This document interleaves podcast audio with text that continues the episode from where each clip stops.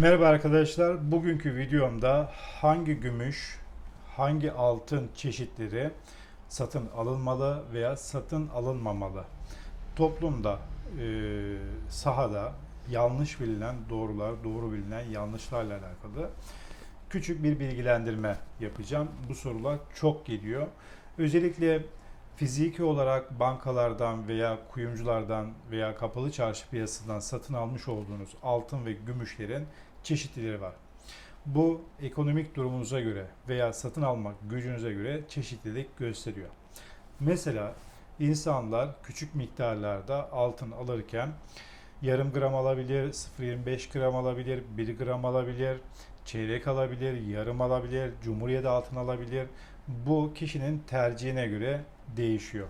Granül gümüş alabilir, külçe gümüş alabilir, gram gümüş alabilir. Bu da tercihlere göre veya para miktarına göre değişiklik gösteriyor.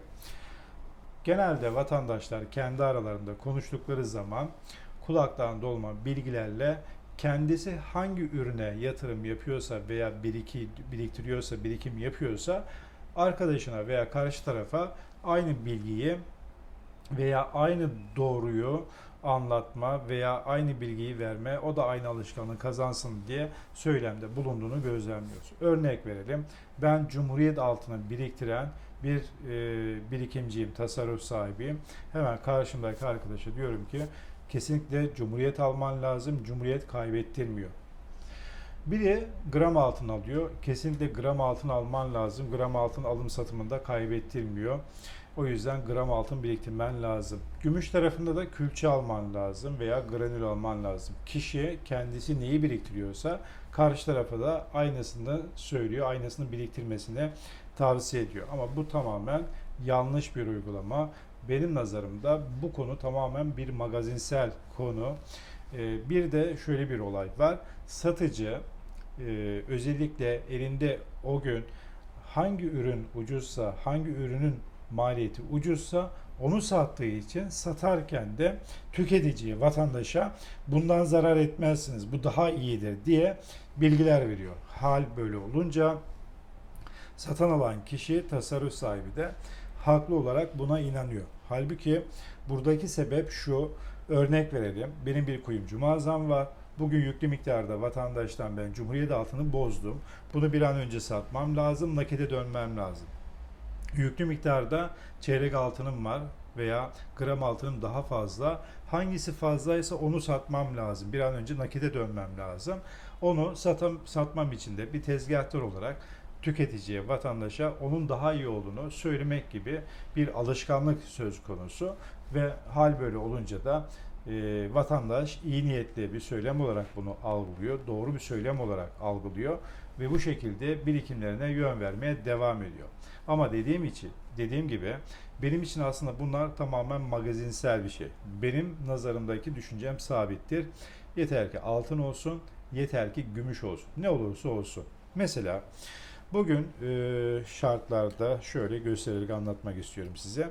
Elimde görmüş olduğunuz tam zinet altın. Buna insanlar Cumhuriyet altına da diyor. Ama sektör buna zinet altın der. Dört tane çeyreğin birleşimi tam altın diyorlar, Cumhuriyet altını diyorlar. Cumhuriyet altını Darphane Genel Müdürü'nün basmış olduğu şu kulpsuz altındır. Bunun adı Cumhuriyet altınıdır ve arkasında da Türkiye Cumhuriyeti diye yazar. Cumhuriyet altını sektörde kulpsuz olan küçük altınlara, Darphane Genel Müdürlüğü'nün basmış olduğu altınlara diyoruz. Buna zinet altın, tam altın diyoruz. Ve e, Zinet altınla Cumhuriyet altın arasında da yaklaşık 20-25 lira gibi bir fark oynuyor. Onu da bilmeniz gerekiyor. Kuplu olan Zinet altın, kupsuz olan, küçük olan da Cumhuriyet altını. E, gerçek Cumhuriyet altını budur. Ama Türkiye'de bölgelere göre, geleneklere göre de altınların isimleri bile farklılık gösterebiliyor.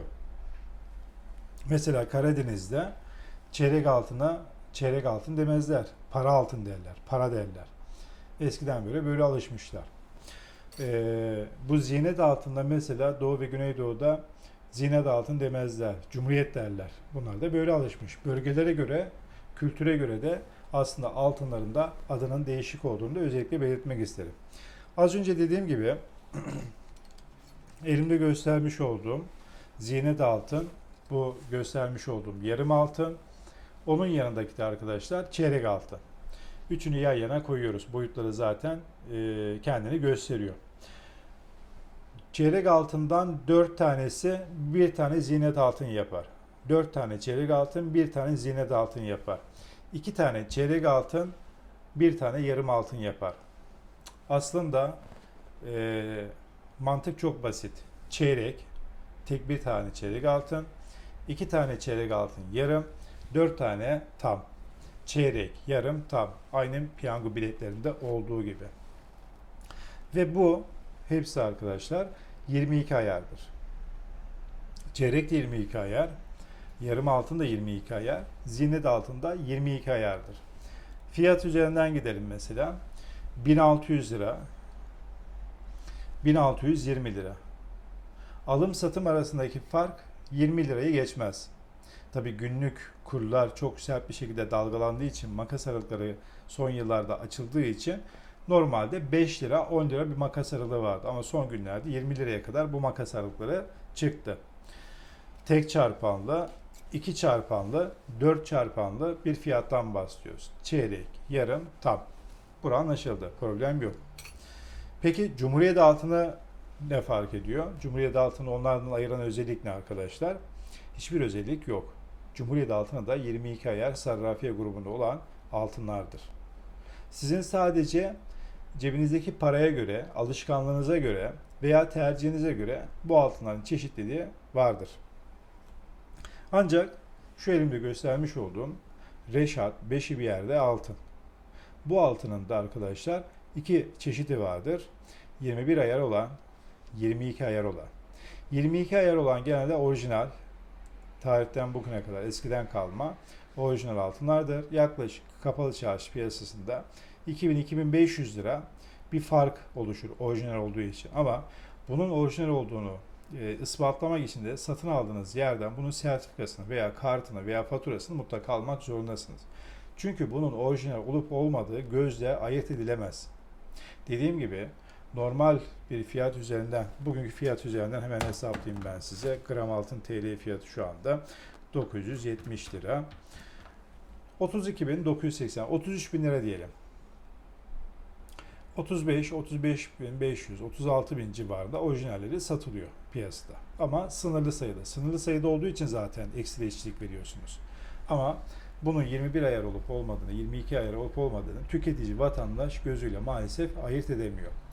Bunu alma sebepleri de son yıllarda gelinlerimiz, e, yeni evlenen e, çiftlerimiz set takım almaktan ziyade biraz daha birikim amaçlı gördükleri için alım satımı normal 14 ayar, 18 ayar setlerden biraz daha az olduğu için genelde bunu tercih ediyorlar. O yüzden Reşat altının e, o 22 ayar çeyrek tam altın Cumhuriyet altına kıyasla işçilikli olduğunu bilmeniz gerekiyor.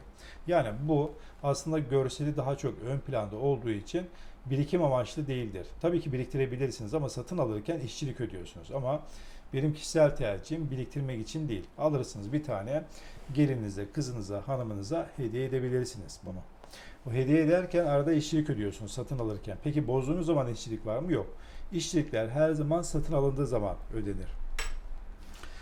Normal Reşat altının az önce göstermiş olduğum Reşat 5'i bir yerde altının normal Cumhuriyet altının büyüklüğünde normal Reşat fiyatı. Bu da birikim amaçlı genelde e, alınmamalı çünkü bu da işçilikli. Gelelim gram altın arkadaşlar. Şu elimde görmüş olduğunuz gram altın paketli gram altındır 1 gram altın. Bu televizyon ekranlarında veya ekranlarda gördüğünüz e, fiyatların serbest piyasalarda, kapalı çarşı piyasasında 5 lira, 10 lira fark vardı. Neden? İşçilikli. Üzerinde 995 yazsa da esnaf bunu 1005'ten, 1001'den falan yani işçilikli alır ve işçilikli olarak müşteriye satar. O yüzden ekranda görmüş olduğunuz fiyatlarla paket altınları, bunun bir paketleme ve işçilik maliyeti var biliyorsunuz. Has altını küçük hale getiriyorsunuz damgasını falan bütün sertifikalarını hazırlıyorsunuz bir de paketliyorsunuz. Bu işçiliğe giriyor. Ben işçilik vermek istemiyorum. 24 ayar altın almak istiyorum ama işçilik vermek istemiyorum diyen arkadaşlar da bu elimde görmüş olduğunuz genç metal rafinenin işçiliksiz e, kesme altın dediğimiz, çekili altın dediğimiz sektörde çekili altın olarak bilinir. Bu altınları tavsiye ederim. Bu en azından işçiliksiz ihtiyacınız kadar makasla kesebiliyorsunuz. Kenara koyabiliyorsunuz. E, gümüşte de nasıl oluyor arkadaşlar? Gümüşü de hemen kısaca özetleyeyim. Elimde görmüş olduğunuz külçe gümüş. Arkasında sertifikası var zaten. Sertifikası olmak zorunda bunu. Bu külçe halindedir. Bunun da e, 10 dolar, 15 dolar yerine göre değişiyor. İşçiliği vardır. 15 dolar işçilikli gümüşler satılıyor. Ben gümüş fiziki olarak satın almak istiyorum ama işçilik ödemek istemiyorum diyen arkadaşlar da granül gümüşü alabilir. Granül gümüşlerde arkadaşlar ekranda gördüğünüz fiyatlardan alabilirsiniz işçiliksiz olarak. Bu boncuk şeklinde olan granül gümüş işçiliksiz. Bu külçe gümüş, bu da işçilikli 10-15 dolar işçilik koyduklarını da belirtmek isterim. Sonuca baktığımız zaman tercihiniz fiziki yatırımlardan yana olmalı ama e, hangisini alalım noktasındaki tercihler tamamen sizin kendi tercihlerinizdir. Ben dilim döndüğünce sizi bilgilendirmeye çalıştım. Hoşçakalın.